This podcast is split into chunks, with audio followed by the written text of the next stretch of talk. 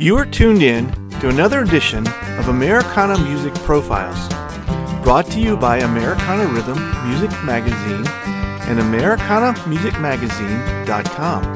I'm your host, Greg Tutwiler. Let's jump right in to the next exciting interview.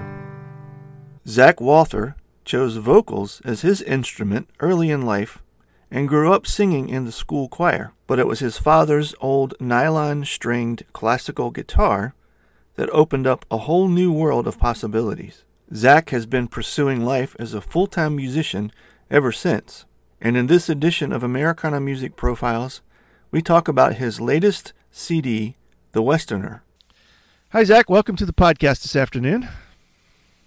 Well, thank you for having me, man. Yeah, man. I appreciate you taking the time out of your schedule to chat with us. We were talking off air a few minutes ago about all of the things you've got going on, and some cool things that I think definitely want to chat about. If we can back up just a couple minutes and tell me about yourself. Sure. and how you got started in this life of music. I read in some of the press notes that you kind of accidentally majored in music and voice, and maybe wasn't your original intention. Well, I was actually a vocal student through since the second or the sixth grade, when they actually give you the options of, are you going to do band, choir, or arts as your objective.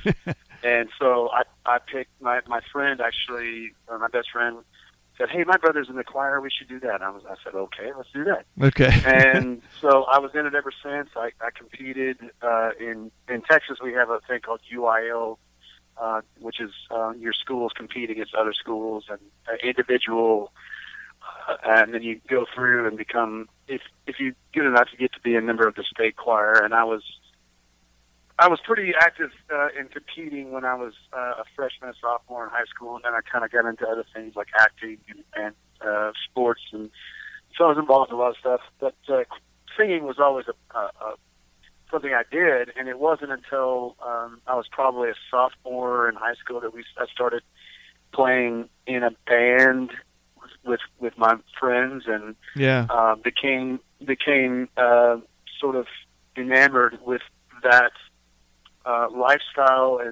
and very passionate about playing in and have ever since. So, and then when I went to college, I went to a university in San Marcos, Texas, called Southwest Texas State University, which is now Texas State University. And they have a program there called the Sound Recording Technology, SRT, which is your engineering for recording, in recording studios. So that is in the music program, so I had to have an instrument of study, so my instrument of study was voice. Okay. And so I was actually classically trained officially in the university there, and I didn't really want to sing classically. I mean, I don't find that as being a very prosperous career. You know, rock and roll and country bands seem to make a lot more money than I don't know. You know, as an opera singer, I don't know what that entails. I never chose that path. But so yeah, I mean, I've always played in bands all the way through college, during my training, vocal training, and stuff like that. So. I've made records since about 2001, and then, you know, they weren't very good back then, but the records have gotten better each time, and I'm really proud of where we're at today, and releasing The Westerner, which is our new record that comes out October 25th.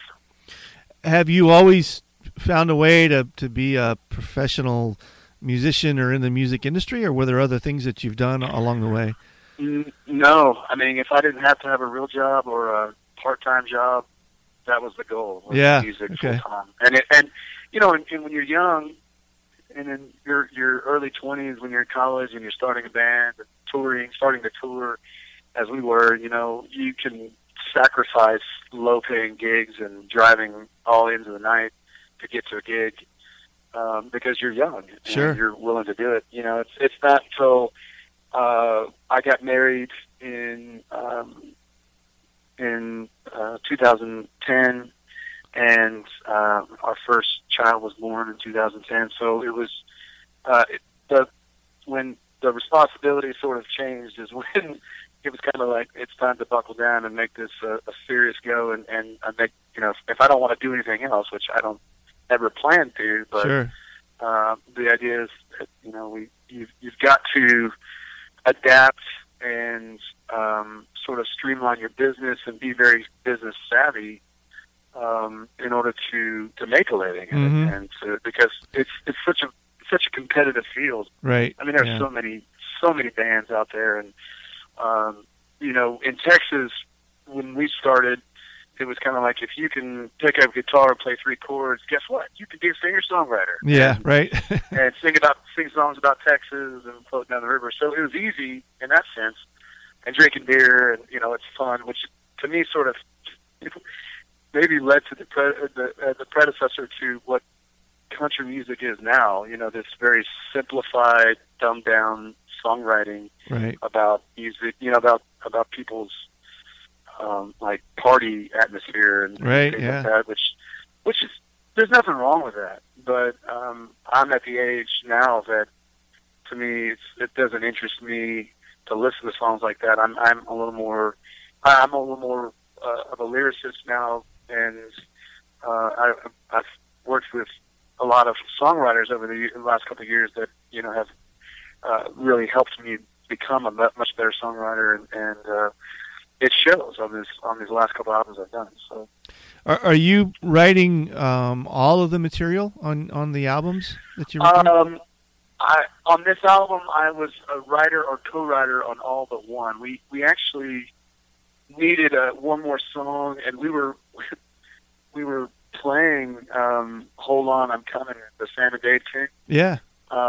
We were playing that in our live show, and I said, man, this would actually fit really well into this record, because it's a lot more in the vein of blues or country blues and soul, and I you know, my writing has changed because I'm listening to more of that, and it's in a blues environment. I think this is the direction or the path that I was sort of set or supposed to be on. I mean, I'm more passionate and more soulful in my singing than I ever have, and in the delivery of where we record these songs and perform them live. So there's much more so than there used to be for me. I mean, it used to be just sort of here's your GCD chords and here's your song and that sort of thing. And now it's sort of evolved into more of a soulful ballad, or not ballad, but blues.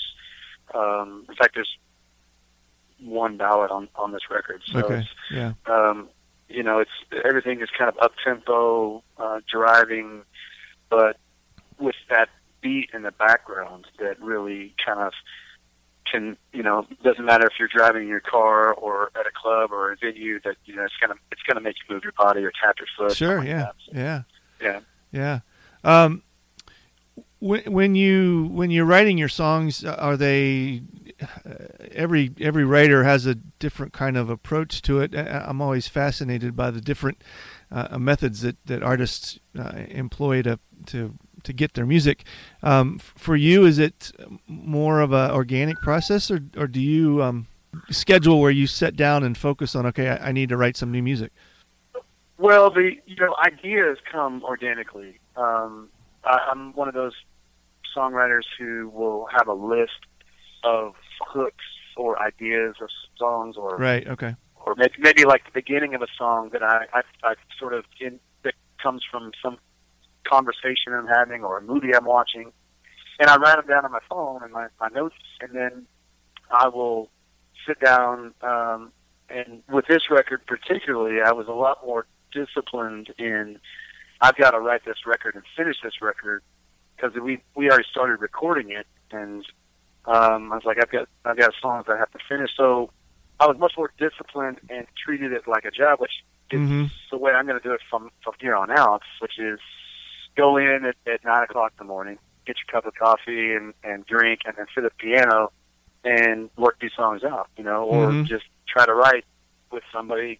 And that's really what helps is like just scheduling co-writing sessions with people and, you know, having songs already started, finishing those songs, or starting new songs that they have, you know. So it's been, I was never a big co-writer kind of guy for many years, for probably the first 10 or 12 years of my songwriting career. And it's only been until the last, you know, 5 or so years that I started co-writing.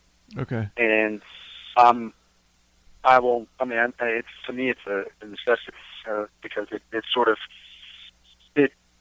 it plugs in the codes of the DNA that are missing. Right. You know? Yeah. You know, like that scene in Jurassic Park, I've got something here that I think's great, and then I can't finish it, and then somebody comes in and is like, oh, here it is, and then it's great. You know? Yeah, right, yeah. And that's the beauty of co-writing. Sure, yeah.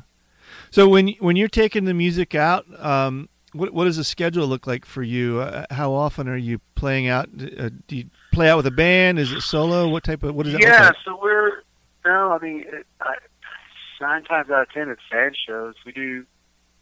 We average between 15 and 18 dates a month. Okay. And we as of right now, we tour mostly Texas. We're family men, you know, married and have kids on the way. Our bass player is expecting his first child, and so we do mostly Texas dates, and you know, Texas is a great state. That affords musicians the luxury of not having to drive that far. You know, big enough that we could drive 4 hours and be in a market, and then drive another 2 hours and be in a completely different market. So, you know, it's great in that aspect. But you know, we do get out to Texas, and I expect to be out of Texas a lot with this new record because we're promoting it in the Americana genre or Americana charts. Right. Okay. And the whole idea is that that is a chart that is nationwide, and we're trying to enlarge in our audience and take the next step with this record for sure. And the new record is called The Westerner. It's out now or coming out? It drops October 25th. Okay, so just a month or so away. All right. Mm-hmm. And tell me a little bit about that. How is that different from your other music, or is it? Well, again, it's a lot of that stems from I don't want to drop his name, but very much or if at all. But I've sort of been mentored with by Rodney Crowell over the last decade or so. Okay, yeah. Writing and recording and working with him, and hope to be doing the next record with him as in the producer's chair. But that's sort of been a goal for a couple of years now. Yeah, cool. I think to the point where it may happen, but you know, as far as the process in this, it was we wrote, had a few songs, recorded them, and then had some other ideas for songs, recorded those, and then finished them. And it was a long process. It took us over 1.5 years to finish the record.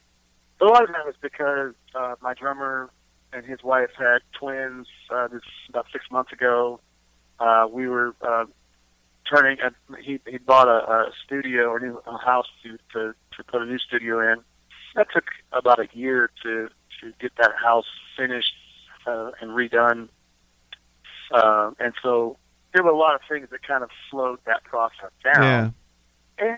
And us touring so much. You know, it's tough to go out and play music for a living and then come home and want to like pick up your guitar on Sunday and start writing. Sure, yeah. You know, you gotta have some downtime, but and some family time for sure. But you know, because of working with Rodney, his one major influence that I could sort of pinpoint was a discussion I had years and years ago was he's like, after a day of recording his songs in his studio out in Nashville.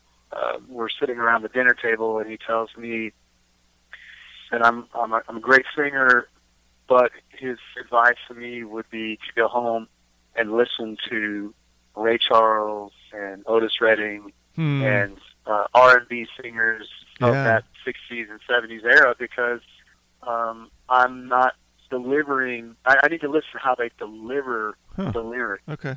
And that meaning, you know, country music, especially music today, and when he's trying to groove me towards, is to not be what country music is today, but be better than that, and be like your Chris Stapletons and your Jason Isbells and things like that. Yeah. That it's the delivery of the song is what's really lacking in country music. It's not on the beat, it's after the beat. Right, right. Yeah. And I didn't understand that from him at the time, but over time, I listened, I did my homework, and then I sent him some songs that I wrote a few months later, and he goes, well, my boy, you listened to what I said, and yeah, cool.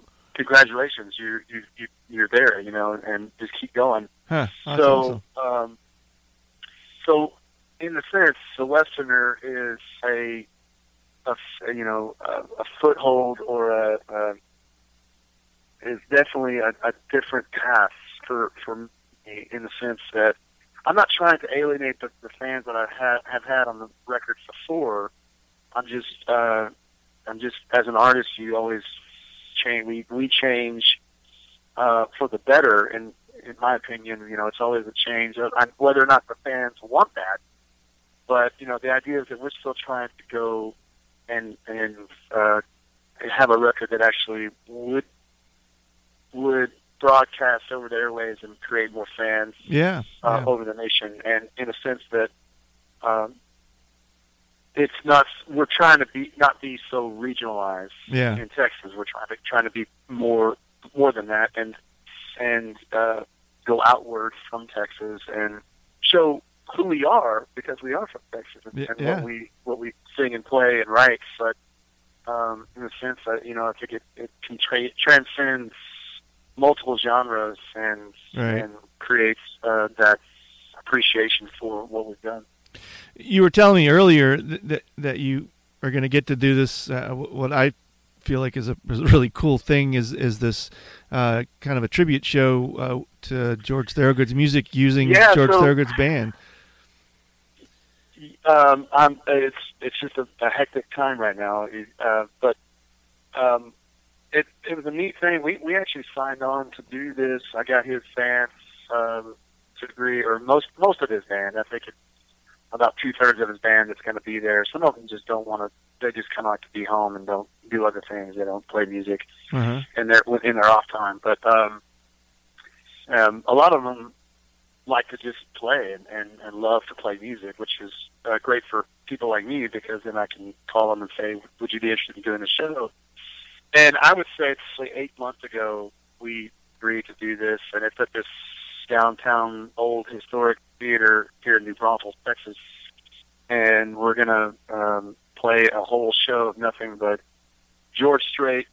And when I say George Strait, it's the George Strait songs that I grew up on, which started from 1981 till about Pure Country when that movie came out in the early 90s. Mm-hmm. And it's most of his older stuff, because that was a lot of what I listened to growing up, and stuff that I'm most familiar with. And so we've got this show, and we're doing 22 songs or something like that, and which is not that bad. But when you've got when you've got a record that's about to come out that, let's just say,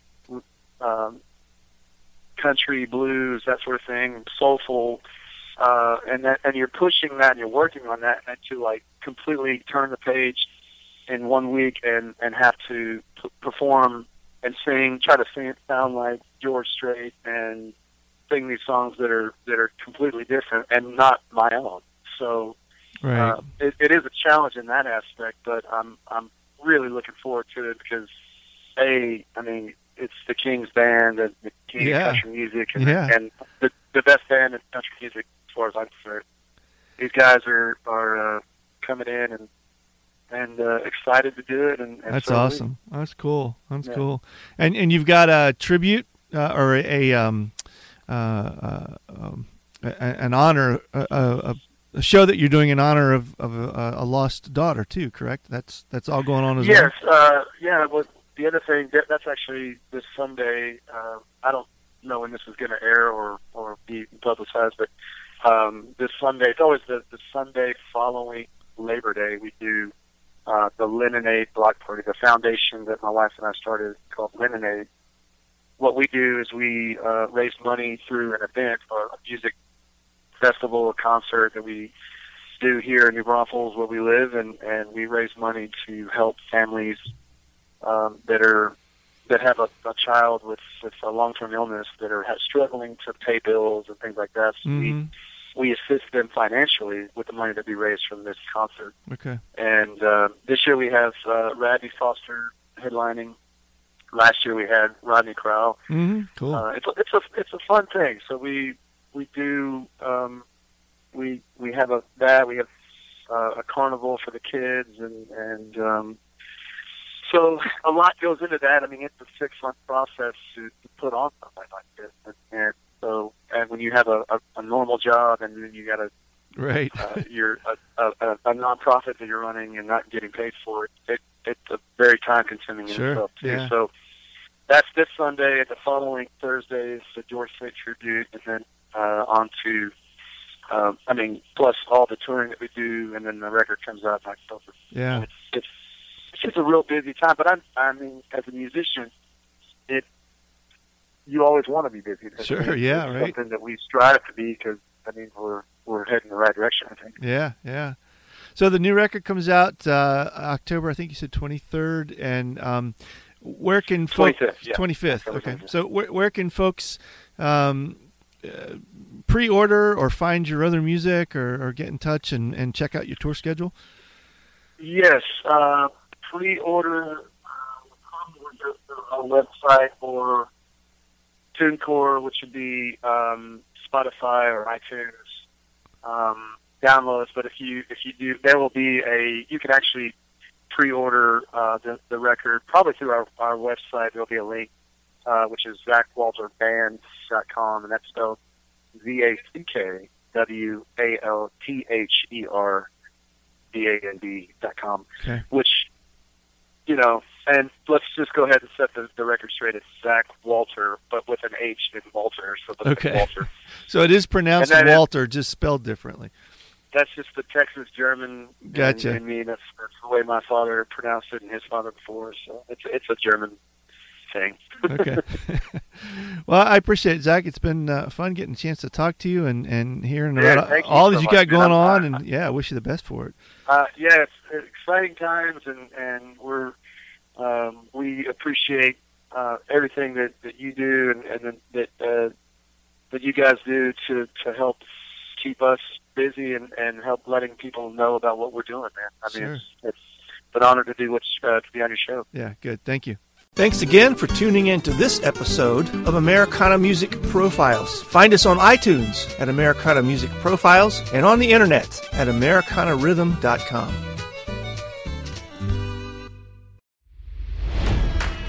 It's NFL draft season, and that means it's time to start thinking about fantasy football. FantasyPoints.com features industry-leading experts and prognosticators using proprietary hand-charted data to help you score more fantasy points. FantasyPoints.com is the place to go for whatever kind of fantasy football you play. Whether you play fantasy football, daily fantasy sports, or do a little bit of everything, Fantasy Points has the meticulously researched content to guide you to victory. And why wait for the fall? Fantasy Points also covers the new spring football league, the UFL. Join the guru, John Hansen, Scott Barrett, Joe Dolan, and other massive names in the fantasy football universe with an exclusive offer. Use code Pantheon for 15% off any Fantasy Points package, including the all-in package, with access to every article, tool, and data nugget that Fantasy Points has to offer. That's FantasyPoints.com and code Pantheon for 15% off at Fantasy Points. FantasyPoints.com. Code Pantheon. Score more fantasy points.